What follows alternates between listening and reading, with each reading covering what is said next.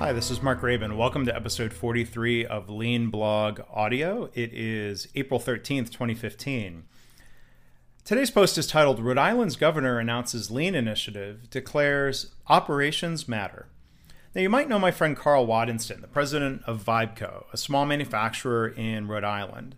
I've interviewed him for episode 84 of my interviews podcast series, which you can find at leanblog.org/84.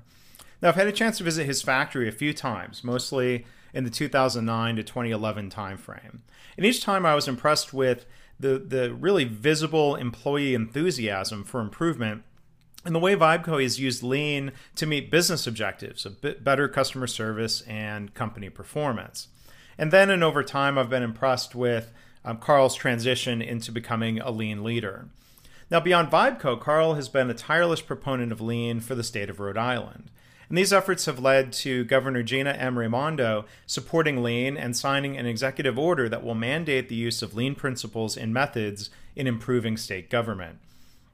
If you go to leanblog.org/audio43, you can see links to that executive order and the state's Lean initiative page. And there's a lot of good stuff there, but I wish they would label Lean as, let's say, a methodology or a management system, not a tool as they have, but they do have some good things to say, including, quote, all state employees from the front line to upper management need the tools and resources to think strategically and make state government more customer service oriented, predictable, and efficient for our taxpayers.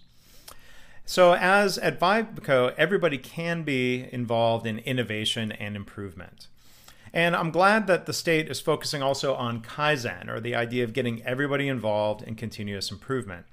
Well, sure, value stream maps are helpful, and that's mandated in the executive order, but you don't get the full potential of a Lean system if you're not managing differently and engaging people every day to reduce waste and improve service to citizens. So if you go to leanblog.org/audio43, there's a short video of Governor Raimondo speaking about the executive order on site at VIBCO. So why is Lean important for the citizens who need state services?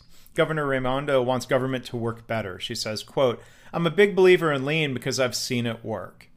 The governor saw Lean being used to improve the crime victims' compensation program, mapping out the steps in the process, reducing the number of steps. They were able to get rid of a backlog of 900 cases, bringing that down to 0. And this improvement improves the lives of people who are waiting for that compensation to get their lives, as the governor says, back on track. And she added, it hit me that day like a ton of bricks. That's why operations matters.